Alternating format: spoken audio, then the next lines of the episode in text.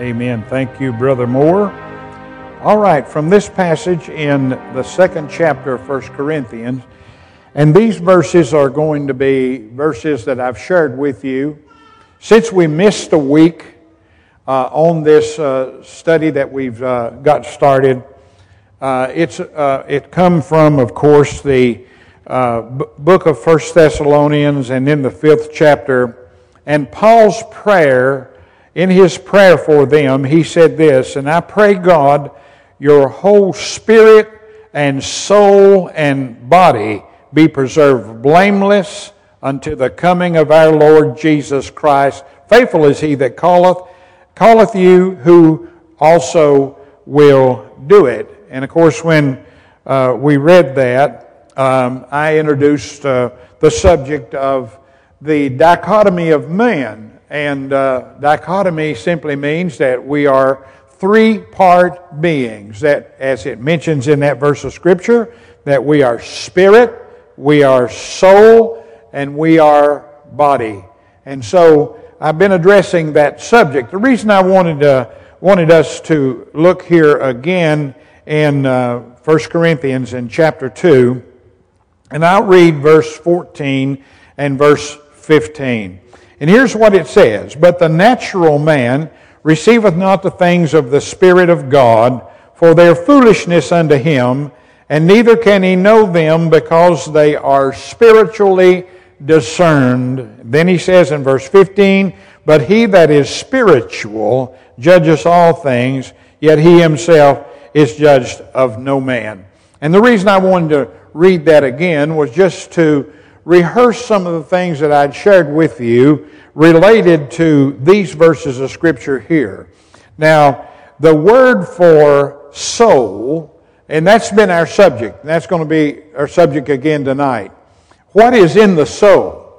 What is in the soul? Now, we, we looked at the fact that in the spirit of the unsaved, the Bible says that the unsaved are spiritually dead, or the spirit is dormant, because the only way the spirit has life is if it is occupied by the Holy Spirit. When the Holy Spirit comes into a person, then we are said to be born again. We have new life. And so uh, the, the, the Spirit, once the Holy Spirit has come in, uh, begins to govern man.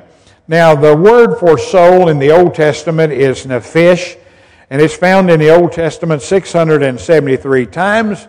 In the Greek, in the New Testament, it's psuche, found 102 times.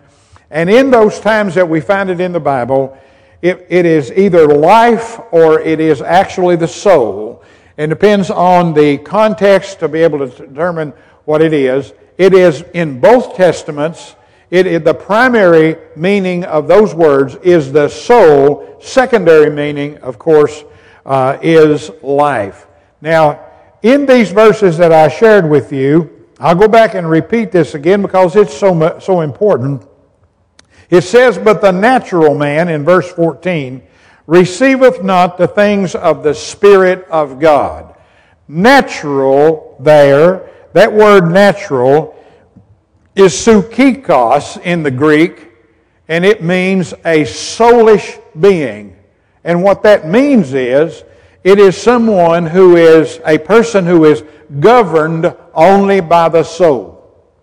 That person is not governed by the Spirit because the Spirit is dormant, spiritually dead. And so the natural man, and that's the reason it says, receiveth not the things of the Spirit of God, their foolishness unto him, and neither can he know them because they're spiritually discerned. And so this is the condition of the unsaved.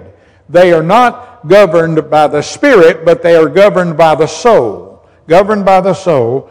And then in the 15th verse, they that are spiritual, spiritual is pneuma, and it means that they are governed by the Spirit. Now, that's an interesting thing. Of course, uh, in the New Testament, also we find the word sensual and sensual is that same Greek word that means soulish. And so an individual is can only be governed by the soul that is not spiritually made spiritual alive. And we know the Bible says, You hath he quickened or made alive who were dead in trespasses and in sin. And so this is interesting. Now, of course, in the, in the soul is intellect, affections, volition or will, and the conscience. And this is what we're looking at is some things that are in the soul. And of course, the body, here's what's in the body is hearing, sight, smell, touch, and taste. The senses. That's what's that's what uh, makes up the body. And of course, uh, the, the matter of spiritual warfare in an individual is understood uh, when we understand that when the Holy Spirit comes in, He begins to govern the life and change that person. And that's where the struggle a lot of times comes in for the person who is saved, is the uh, uh, yielding to the uh, faculties of the soul rather than following, uh, following the Spirit. And so tonight we're going to address the matter of the intellect being a part of the soul. And of course, intellect means the mind, sister and uh, is what it is generally referring to is the mind. And uh, it's the ability to understand and reason. The ability to understand and reason they are in, in, in the soul. And so that's what we're going to be looking at tonight now we've already uh, mentioned the fact that the emotions are in the soul I shared with you a moment ago the affections, and so the emotions are in the soul. Love is in the soul, uh, and hate is in the soul, and vexed or bitterness is in the soul. Fear is in the soul. Being troubled is in the soul. Grief is in the soul, and joy is in the soul. All of those things are a part of the soul. Now, are you bored yet? well, you a reason why this is important now, and I, I would just share a little bit of my personal experience. Having learned this, then I understand what has happened to me when God saved me. When the Lord saved me, the Holy Spirit come in to indwell me, then that's when uh, the struggle maybe begins back and forth, the back and forth, you see, and the Holy Spirit is taking control. Now, the last time we took this up, I shared with you that the appetite is in, in the soul. The soul, uh, the Bible says this in Deuteronomy 12 20, the soul longeth to eat flesh. Proverbs 19 15, the idle soul shall suffer hunger. Lamentations 1 19, they sought meat to relieve their soul. And so these things, the Bible tells us, are in the soul. Now, the intellect, the intellect is in the soul too. And I think this is really important. Oftentimes I've said, I've said that a person is never really educated until a person is educated in the Word of God. So he's our teacher. So the intellect or the mind is in the soul. Now I'm going to share with you some verses of Scripture uh, that talk about that. If you want to turn with me, first of all, to the Psalms, Psalm 13, and uh, I'll share with you a, ver- uh, a passage that is there. And I'll share several of these with you to show that the intellect, intellect is in the soul. In the 13th Psalm, and here's, uh, here's what it says in the 13th Psalm. Uh, the psalmist, this is a real short psalm, and the psalmist talks about uh, this is David talking, and he's uh, praying for help for his enemies, and he says, How long wilt thou forget me, O Lord? Forever? How long wilt thou hide thy face from me? And then in this second verse is the verse I want to point out. He says, How long shall I take counsel in my soul, in my soul, having sorrow in my heart daily? How long shall mine enemies be exalted over me. And I'll go ahead and read uh, verse 3 and 4. And it says this Consider and hear me, O Lord my God, lighten mine eyes, lest I sleep the sleep of death, lest mine enemies say, I have prevailed against him, and those that trouble me rejoice when I am moved. And then there's a transition in this psalm, and I think this is neat. He, I mean, completely turns it around and he says, But I have trusted in thy mercy. My heart shall rejoice in thy salvation. I will sing unto the Lord because he hath dealt bountifully with me. Now, the second verse, here's the interesting part, talking about the intellect being in the soul. He says, How long shall I take counsel in my soul? Now, what this means is, is that he's not hearing from God, as this psalm starts out. He's not hearing from God. And so he's taken his own counsel in his soul. He's reasoning with himself in this. And so uh, he is counseling himself.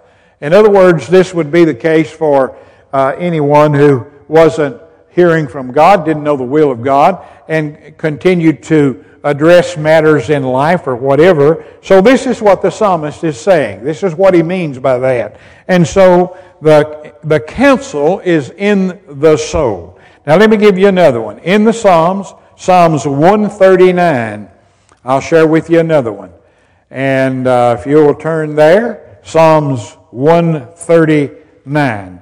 And you'll remember I read this uh, I read this psalm, I think it was uh, last Wednesday night. I read from these words that are here. And this too is a psalm of David. And the verses that I read was verse 13 through 17, where David is, and I was showing that David was one of those elect babies. He was one of those who uh, God had chosen from the time he was in the womb. And uh, that's hard for some people to understand, but it's true. And he says in verse 18, For thou hast possessed my reign and covered me in my mother's womb. And then in verse 14 is the words that I want to share with you. He says, I will praise thee, for I am fearfully and wonderfully made. Marvelous are thy works. And then he says this, that my soul knoweth right well. So the ability to understand and reason is in the soul. And David is saying that, that my soul uh, knoweth right well. The next passage I want to share with you is in Proverbs and chapter number 2. So if you want to turn there, in Proverbs chapter number 2, and this, the verse in this chapter is verse number 10. And here's what the writer of Proverbs says. When wisdom entereth into thine heart, and knowledge is pleasant unto thy soul. So, knowledge being pleasant unto thy soul. Now, this, this entire chapter here is a wonderful chapter because, because it's talking about, uh, talking about wisdom. If I could go back to the first verse and start reading. My son, if thou would receive my word and hide my commandments with thee, so that thou incline thy ear unto wisdom and apply thy heart to understanding. And so, as I shared with you, intellect means the ability to understand and the ability to reason. He goes on to say, If thou Christ after knowledge, after knowledge. Now, can you imagine that kind of desire? The desire for knowledge. And lifteth up thy voice for understanding. If thou seeketh her as silver and searcheth for her as hid treasures. Oh, what a difference it might make in our life if we, if we had that kind of attitude toward learning more and seeking more knowledge. And of course, as this chapter bears out, from that knowledge comes wisdom. And wisdom is the ability to use what you know. And uh, a lot of people know a lot of things, and they may not be wise. You see what I'm saying? My daddy used to have a statement. He's, he would say, Well, that's an educated fool. And I never did, when I was young, never did know what he meant by that, but it might be somebody that knows a lot, but don't know how to use what they know, don't know how to apply what they know. He says, uh, then, verse 5, now talking about searching for that, uh, hidden tre- as hidden treasure, then shalt thou understand the fear of the Lord and find the knowledge of God. So you see, all of that is talking about the ability to know things, ability to, uh, to understand and reason. For the Lord giveth wisdom, out of his mouth cometh knowledge and understanding. And how we applied that out of his mouth would be through the Word, the Word of God, learning those things from the Word of God. And I, I believe that that is just so, so very important. And uh, like, again, like I said, nobody's truly educated until they know the Word of God. And uh, so I believe that's true. He says this, he layeth up in verse 7 sound wisdom for the righteous, and he is the buckler of them that walk upright. He keepeth the paths of judgment and preserveth the way of his saints. Then shalt thou understand righteousness and judgment and equity and every good path. And then here's where the 10th verse comes in when it says, When wisdom entereth, in, uh, entereth into thine heart, and knowledge is pleasant unto thy soul. And then he goes on talking about things that are a benefit as a result of that. Uh, discretion shall preserve thee, understanding shall keep thee. You see how beneficial that is? uh, that he's talking about, to deliver thee from the way of the evil man, from the man that speaketh of forward things, that's stubborn and out of control uh, things, uh, who leave the path of uprightness and walk in the ways of darkness, uh, who rejoice to do evil and delight in the forwardness of the wicked, whose ways are crooked, uh, and they uh, and they uh, forward in their paths, who deliver thee from the strange woman, even from the stranger which flattereth with her lips, and on and on and on. So you see how you see how in this chapter it is talking about the benefits of knowledge and understanding and reason. This is all in in the uh, intellect. Now, I'll share with you uh, from the 19th chapter of Proverbs, if you'll turn to that one, in chapter 19. And uh, we find that in verse number 2. Verse number 2, and it says, well, I'll read one with it. Better is the poor that walketh in his integrity than he that is perverse in his lips and is a fool. And then in verse 2 is where we find this. Also, that the soul be without knowledge is not good, and he that hasteneth his feet sinneth. To be without knowledge is not, is not good. And then in the eighth verse, he says this He that getteth wisdom loveth his own soul. Now, I, I know we usually don't think about that. I mean, we just don't think about that. You, you mean gaining knowledge means that I care about my soul. I care about my soul.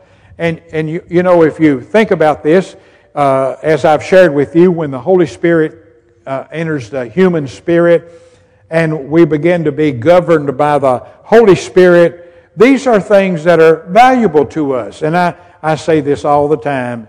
You know, study the Bible. Study to show thyself approved, the Scripture says unto God, a workman that needeth not be ashamed, rightly dividing the word of truth.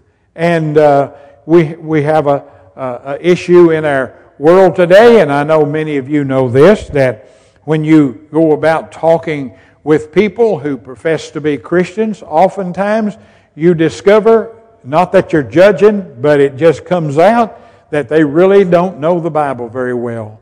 Sue and I had a discussion today about a person that we know. And this person that we know really ought to know the Word of God. They really should. They should know the Word of God.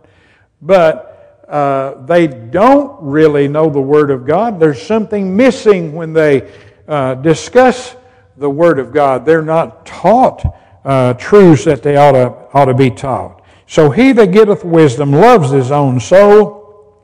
He that keepeth understanding shall find good. Then let me share with you another one. In the 24th chapter of Proverbs, and uh, we find this one in the 14th verse. In the 24th chapter and in the 14th verse. Here's what he says So shall the knowledge of wisdom be unto thy soul.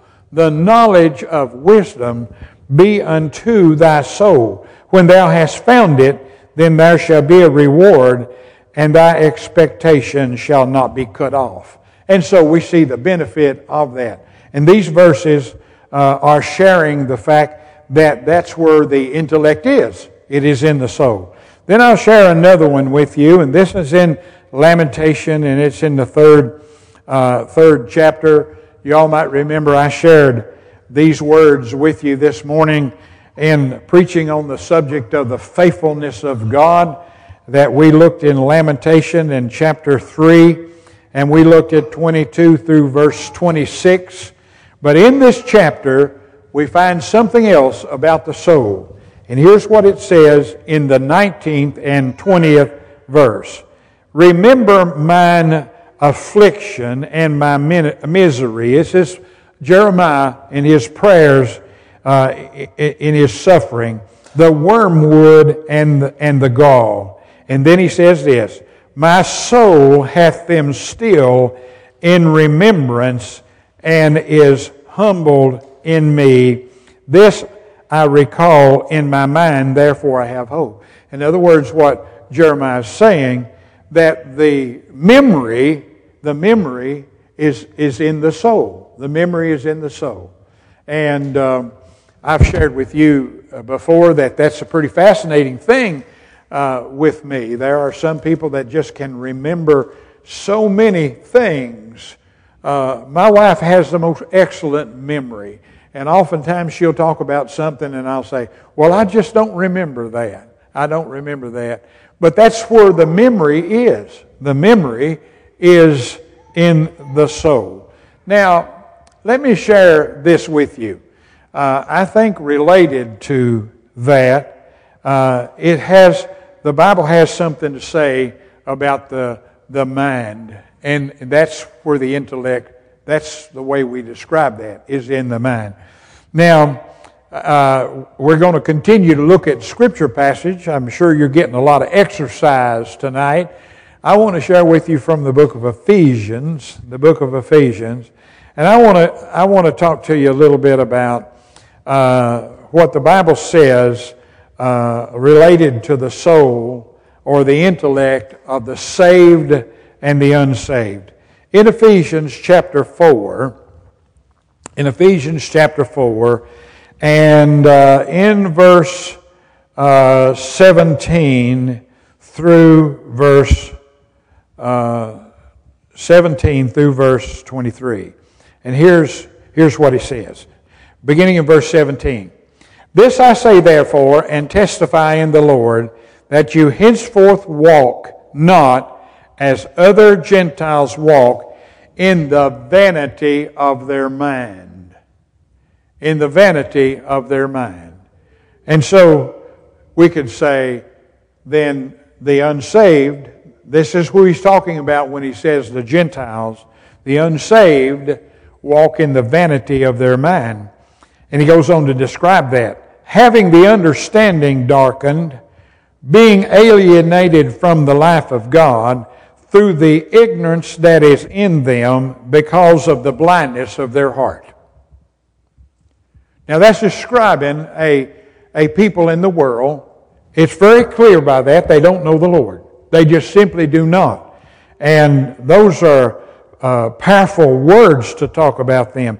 And he goes on to say in the 19th verse, who being past feeling have given themselves uh, over unto lasciviousness to work all uncleanliness with greediness.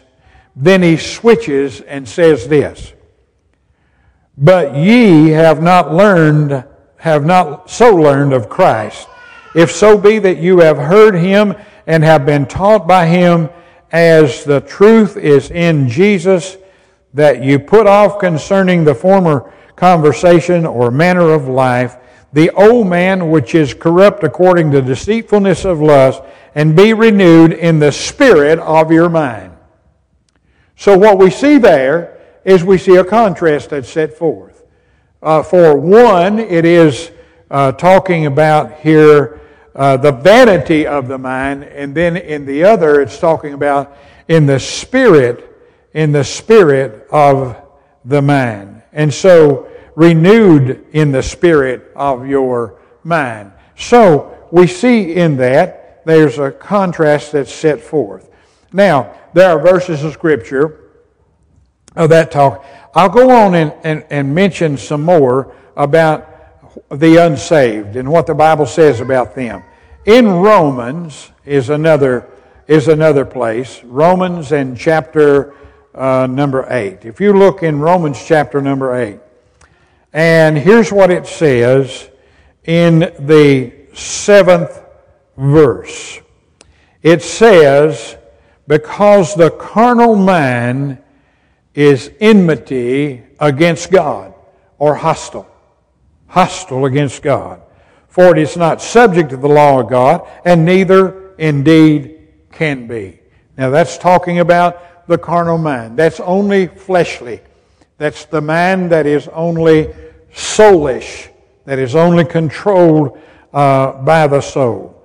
Another one that describes uh, the unsaved would be in Titus and chapter number 1. Titus chapter number 1. And in the 15th verse, here's what, uh, here's what Paul said to Titus. Uh, unto the pure, all things are pure, but unto them that are defiled and unbelieving is nothing pure, but even their mind and conscience is defiled. So you see how that's included actually in the mind in the mind, in the intellect. Now, for the saved, and I'll share with you some verses uh, related to the saved. Acts and chapter number 17. And I hope I'm not going through these faster than uh, people can turn. Every once in a while, here we have a little exercise. We have a Bible drill, so to speak, I guess you could say. So in Acts chapter 17 and in verse number 11. And here's what it says. I'll read verse 10 also. And the brethren immediately sent away Paul and Silas by night unto Berea, who coming thither went into the synagogue of the Jews. And these were no more noble than those of Thessalonica, in that they received the word with all readiness of mind, and searched the scriptures daily whether these things were so. And so, isn't that a wonderful thought? They received the word with all readiness of mind.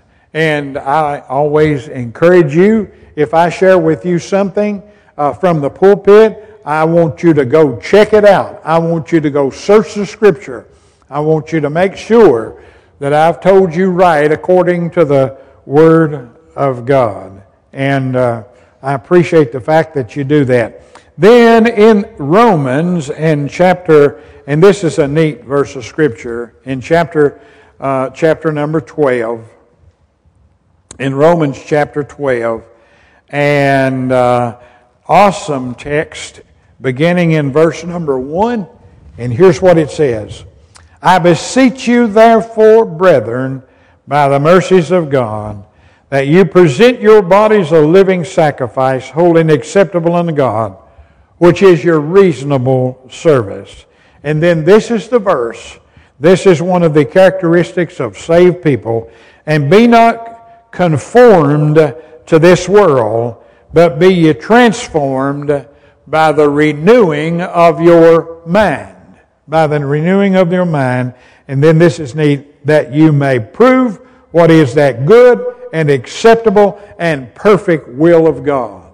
How many times do you hear people say, I'm searching for the will of God? I want to know what God's will is in this matter or that matter. That comes about by the attitude of being transformed by the renewing of your mind. The intellect, the intellect is what that is uh, making reference to. Another one talking about saved people is in 2 Timothy and in 2 Timothy and chapter uh, number 1 and verse number 7.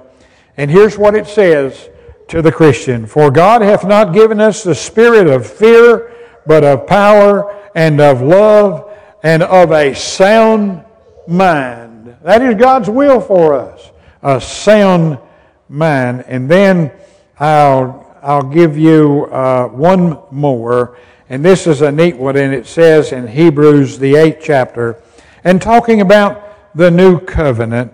And um, he starts out in verse number six, and he says this But now hath he obtained a more excellent ministry, by how much more he shall be the mediator of a better covenant, which is established upon better promises. And that's the subject matter there.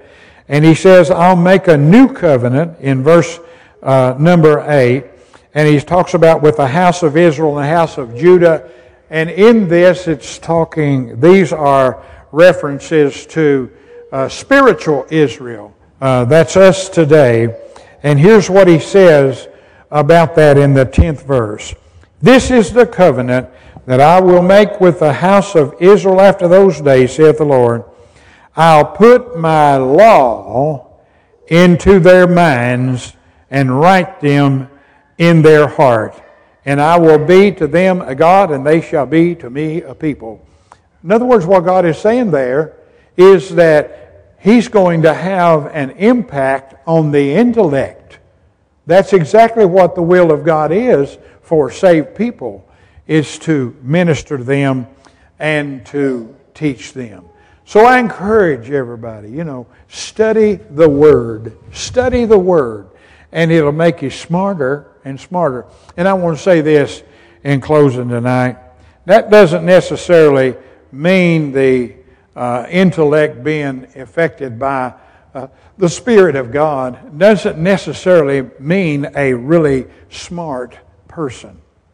Down through the years, I've known some people that according to the world, they might not be very smart. The attitude of the world, they may not be very smart.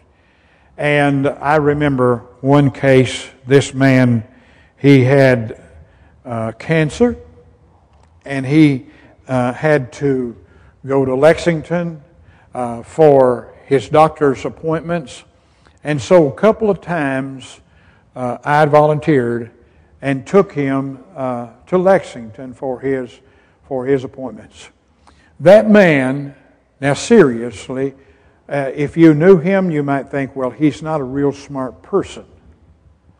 But he got to talking to me, riding on the highway, going and coming both ways, and I was shocked at the depth of understanding of the Word of God and what, how God saves people and how that he had assurance of his relationship with the Lord.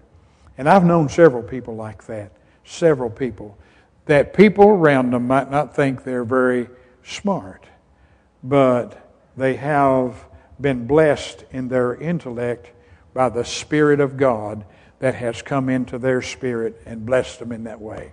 And so I hope this is helpful to you.